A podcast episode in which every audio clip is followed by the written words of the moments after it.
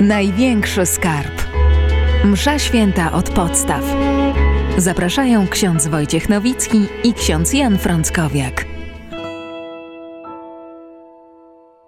Wracamy do odkrywania największego skarbu, jakim jest e, Eucharystia. Jest ze mną ksiądz e, dr Jan Frąckowiak. Szczęść Boże, witaj. Szczęść Boże, witam. Ksiądz Wojciech Nowicki przy mikrofonie. Mówiliśmy ostatnio e, trochę o przestrzeni sakralnej, o przestrzeni Kościoła.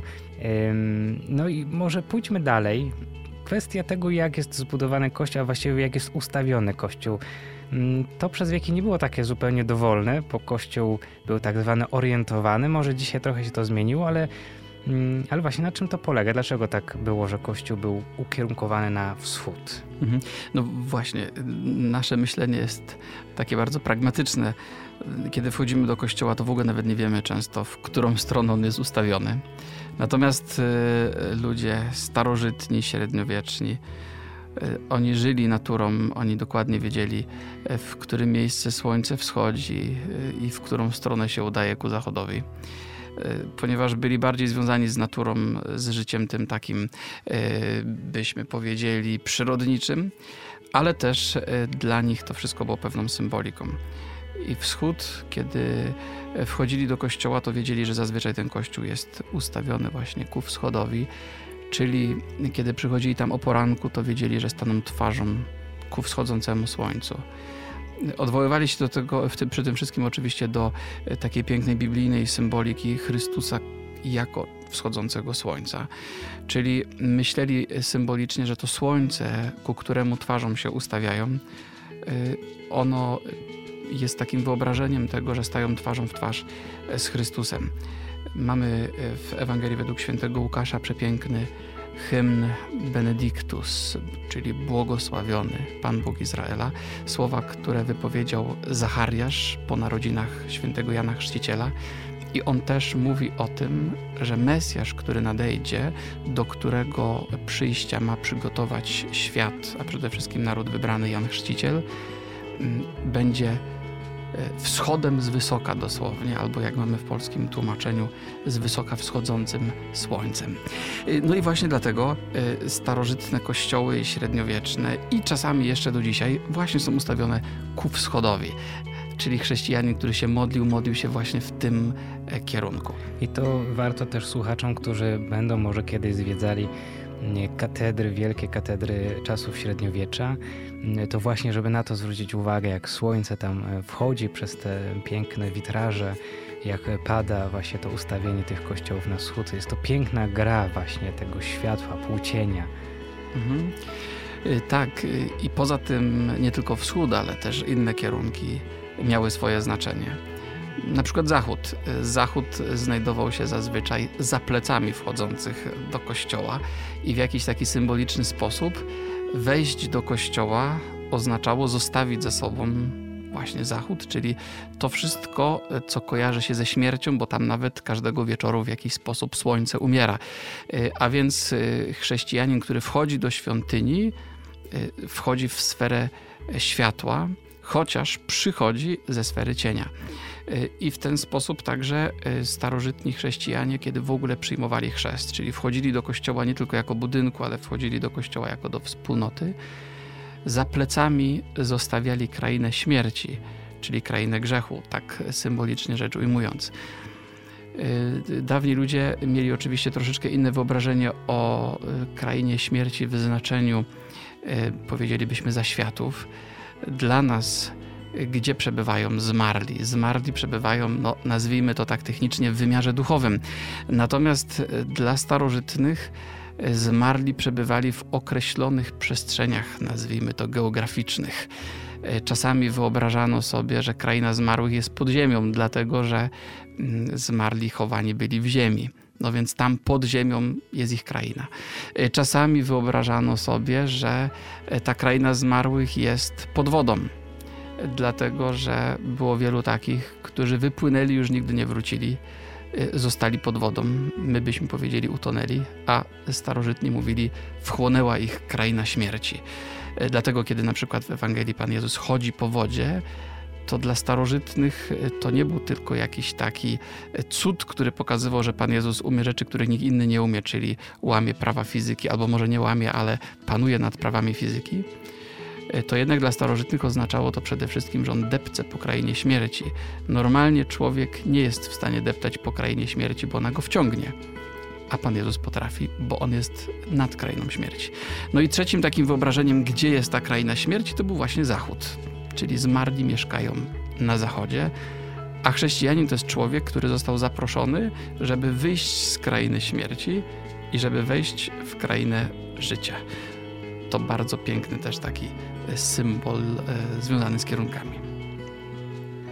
No, kwestia tych kierunków e, w ogóle jest bardzo ciekawa i pewnie też można by temu poświęcić osobną audycję. To ja dopowiem może tylko z starej jeszcze też właśnie liturgii, że na przykład istotne było, jak było, w którą stronę głoszone Słowo Boże, bo mm. w takiej bardzo uroczystej, pontyfikalnej mszy właśnie Słowo ze Starego Testamentu, czy pierwsza lekcja, tak to nazwijmy, była czytana w stronę ołtarza, y, żeby pokazać, że właśnie Stary Testament zbliża się, czy znajduje swoją pełnię, wypełnienie w Nowym, a Ewangelia była czytana z kolei, tak trochę śmiesznie może to wygląda, że bokiem, bokiem do ludzi tak właśnie, jest. ale ona była czytana po prostu na północ, bo z północy przecież przyjdą ludy pogańskie i wejdą do kościoła, więc to wszystko miało swoje znaczenie.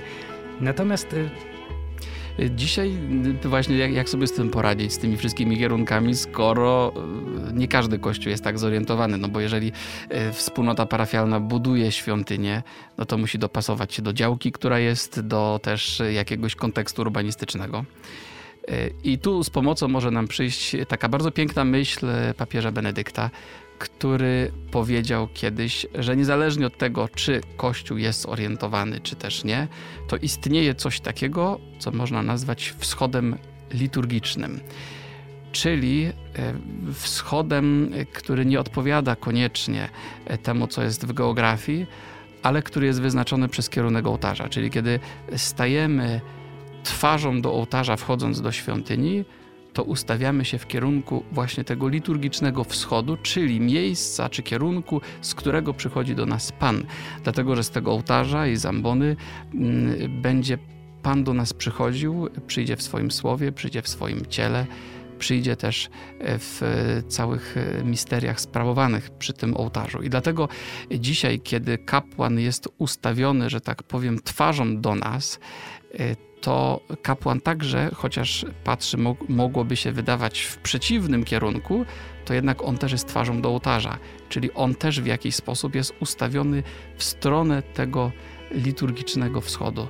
On też e, czeka na Chrystusa, który jest wschodem z wysoka przychodzącym do nas to teraz już e, myślę też jest jasne, że tym miejscem właściwie, które nam wyznacza kierunek, e, no to jest właśnie ołtarz, e, kiedyś w kościołach apsyda, czyli to takie półokrągłe jeszcze miejsce, w którym był właśnie usytuowany ołtarz.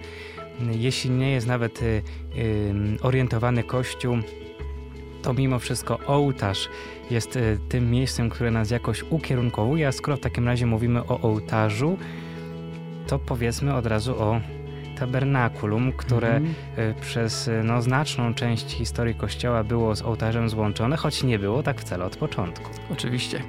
Y, wyobraźmy sobie tych starożytnych pierwszych chrześcijan, którzy nie mieli takich wielkich barokowych ołtarzy i na pewno nie znajdowało się, nie znajdowało się tabernakulum na tym właśnie ołtarza, ołtarzu.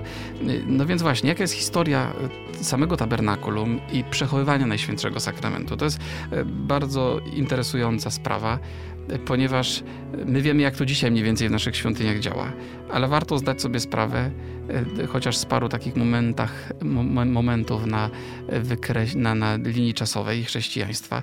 Otóż właściwie e, samo e, przechowywanie Najświętszego Sakramentu ma zwykle takie dwa cele. W ogóle zaczęło się e, z uwagi na to, żeby mieć Najświętszy Sakrament e, zakonsekrowany na wypadek choroby czy jakiejś innej e, wyższej potrzeby, gdzie chcielibyśmy komuś udzielić Komunii Świętej, a nie ma okazji, żeby w międzyczasie jeszcze zdążyć sprawować mszę świętą. Więc taka święta rezerwa, jak to mówiono, właśnie w kościele od głębokiej starożytności w świątyniach się znajdowała. Aczkolwiek pierwsi chrześcijanie jeszcze w czasach, zanim e, powstały kościoły jako e, świątynie w takim naszym rozumieniu, już także przechowywali czasami właśnie z tego powodu Najświętszy Sakrament w swoich domach. E, I to było, można powiedzieć, tak to byłby taki początek właśnie historii tabernakulum, gdzie y, pobożni chrześcijanie, którzy cieszyli się dużym szacunkiem i jakąś taką y, odpowiedzialnością, oni mieli jakieś miejsce w domu, takie wyodrębnione, jakąś szkatułkę, w której ten święty chleb składowali na czas jakiegoś takiego zapotrzebowania, kiedy nie było mszy, a, a trzeba było przyjąć komunię świętą. Czyli to jest pierwszy cel właśnie e, chorzy i inne sytuacje udzielenia Komunii Świętej poza liturgią. Natomiast druga sprawa, e, która z czasem dołączyła, to potrzeba e, i pragnienie adoracji Najświętszego Sakramentu, która z czasem zaczęła się rodzić coraz bardziej we wspólnocie Kościoła. Y, kiedy mamy starożytność, to jak mówiłem, y, w domach prywatnych zdarzało się przechowywać Najświętszy Sakrament. Czasami nawet zabierano go ze sobą w podróż, zwłaszcza e, statkiem, e, kiedy pobożni ludzie płynęli, a chcieli mieć przy sobie komunię świętą, zwłaszcza, że różnie to z podróżami bywało i czasami można rzeczywiście było do domu już nie wrócić. Z czasem y, zaczęto przechowywać Najświętszy Sakrament już w pomieszczeniach przykościelnych czy bocznych kaplicach. To już w tym czasie, kiedy kościoły y, były y, w chrześcijaństwie. Z, z, czasem też zaczęto budować jakieś jeszcze na początku małe tabernakula gdzieś przy męsie ołtarzowej, czyli przy nazwalibyśmy takim potocznym językiem blacie ołtarza, ołtarzu, ołtarza. Mm, I wyraźne świadectwa tego mamy gdzieś mniej więcej w XI wieku, e, w, przepraszam, w IX wieku na zachodzie, może troszeczkę później na wschodzie, chociaż wiemy, że ta praktyka już była troszeczkę wcześniejsza. E, było coś takiego też jak tabernakula wiszące. To może nam się wydać troszeczkę e, nietypowe i dziwne, tym bardziej, że te tabernakula były tak podwieszane troszeczkę u góry, e, gdzieś nad ołtarzem i miały czasami jakieś specyficzne kształty, na przykład w formie gołębicy. E, to się wzięło z e, oczywiście historii biblijnej o chrzcie pańskim, gdzie gołębica jest mm, symbolem Ducha Świętego. W starożytności gołębica była też symbolem uwielbionego Chrystusa albo Kościoła jako właśnie ciała gołębicy. No i tam w tej wiszącej nad ołtarzem gołębicy czasami też przechowywano Najświętszy Sakrament. Były gołębice srebrne lub złote. Według niektórych, proszę sobie wyobrazić, takie gołębice już pojawiać by się miały gdzieś w IV wieku, z pewnością w VI wieku, chociaż nie wiadomo, czy od początku ta gołębica była że tak powiemy, napełniona Najświętszym Sakramentem, czy była tylko takim e, symbolem.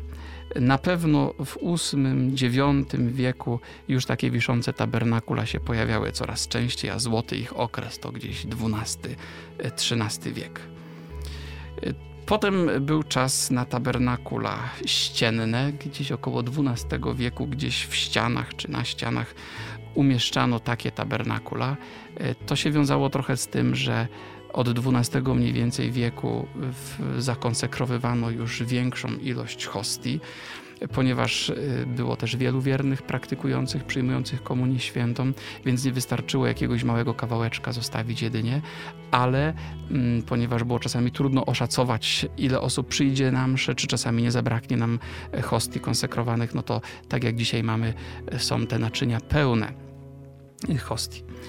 Był taki dekret w 1215 roku podczas Soboru Laterańskiego IV, który wydawał pewne dyspozycje, jak należy przechowywać Najświętszy Sakrament. Na przykład dziś rzecz oczywista, wcześniej niekoniecznie, że miejsce przechowywania musi być e, przekluczone. Musi być klucz, który gdzieś e, powinien być strzeżony. No z czasem pojawiły się tabernakula, które znamy zwłaszcza z baroku, czyli ołtarzowe.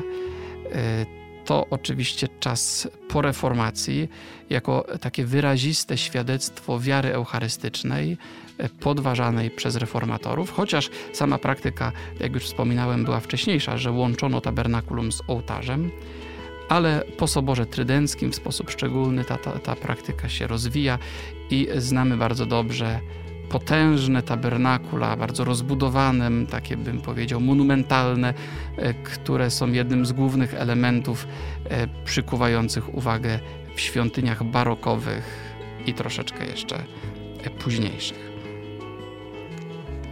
Powiedzmy może w ogóle co y, znaczy samo słowo tabernakulum, bo mm, mhm. znowu y, historia pokazuje nam, że rzeczywiście tak było też dekorowane i tak wyglądało, jak ta nazwa oznacza. Gdzie niegdzie, jak jeszcze pojedziemy na przykład w Anglii, w Londynie, w katedrze, to na przykład jest jeszcze stosowane coś takiego jak konopeum, to za chwilę mhm. ksiądz Jan nam wyjaśni, co to jest. W Polsce znacznie rzadziej chyba już spotykane rzeczywiście samo e, nazwa, sama nazwa tabernakulum to słówko, do którego jesteśmy przyzwyczajeni. Ono ma konkretne znaczenie, a oznacza dosłownie namiot. Komuś może się wydać trochę dziwne, dlaczego namiot, skoro przecież bardziej przypomina jakieś e, takie zabudowanie bardziej stabilne, jakiś jak dzieciom czasami tłumaczymy taki domek. Ale rzeczywiście namiot, dlatego że e, w, w starożytnym Izraelu, kiedy Bóg Jahwe przebywał z Izraelitami idącymi przez pustynię, to przebywał w szczególnie określonym miejscu, którym był namiot spotkania. Bóg zamieszkał właśnie w tym znaku namiotu. Kiedy święty Jan usiłuje nam w Ewangelii opisać, co się stało w momencie, kiedy Bóg e, stał się jednym z nas, to co w teologii nazywamy wcieleniem, to powiedział: Słowo stało się ciałem i przyzwyczajeni jesteśmy wersji polskiej do dopowiedzenia i zamieszkało między nami, ale gdybyśmy weszli dosłownie w grecki tekst, to święty Jan powiedział: Słowo stało się ciałem i rozbiło namiot wśród nas. Rozbić namiot wśród ludzi, wśród kogokolwiek oznaczało dosłownie zamieszkać wśród nich.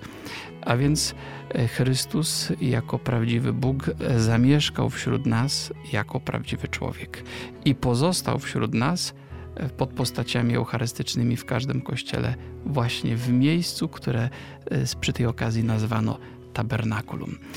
I to, co wspominaliśmy przed chwilą, konopeum, czyli e, pewna taka, byśmy powiedzieli, materiałowa narzuta, swoisty ozdobny welon, którym w dawnych czasach e, pokrywano tabernakulum i gdzie niegdzie można jeszcze, zwłaszcza w kościołach na zachodzie e, czy w Stanach Zjednoczonych, takie konopeum zobaczyć.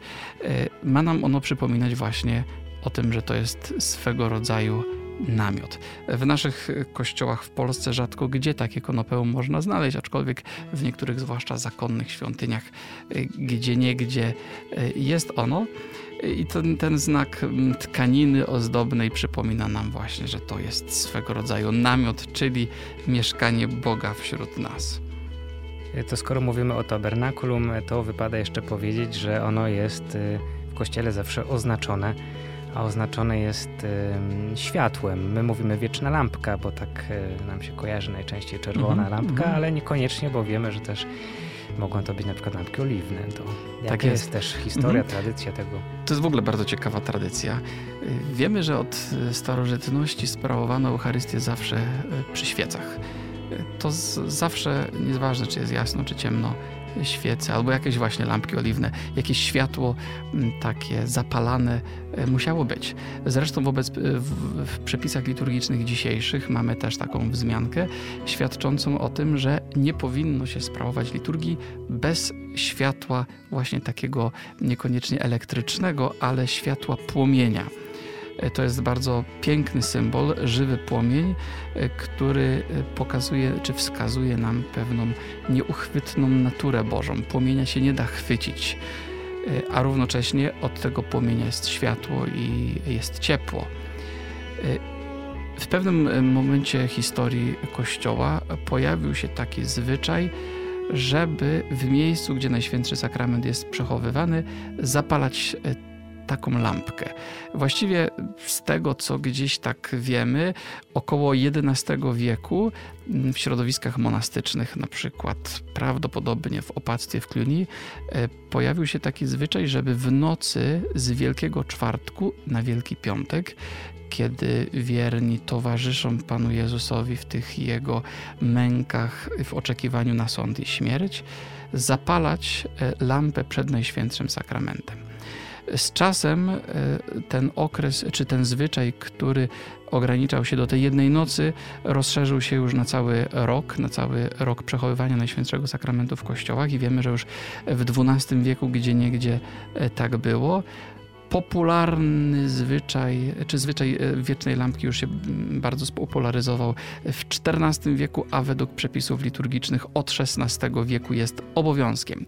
Oczywiście, zwłaszcza e, kościółki jakieś małe e, na wioskach miały troszeczkę trudność, zwłaszcza gdy były drewniane nie było jeszcze elektryczności, więc zawsze pozostawienie takiej lampki na 24 godziny było jakimś ryzykiem i pewnie niejednokrotnie w historii jakiś pożar z tego tytułu mógł się pojawić.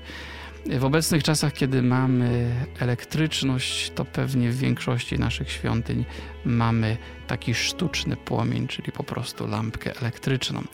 Według przepisów tak profesjonalnie to powinno być jednak światło podsycane naturalnie, czyli woskiem albo oliwą jednak jest taka możliwość zastąpienia jej, jej światłem elektrycznym.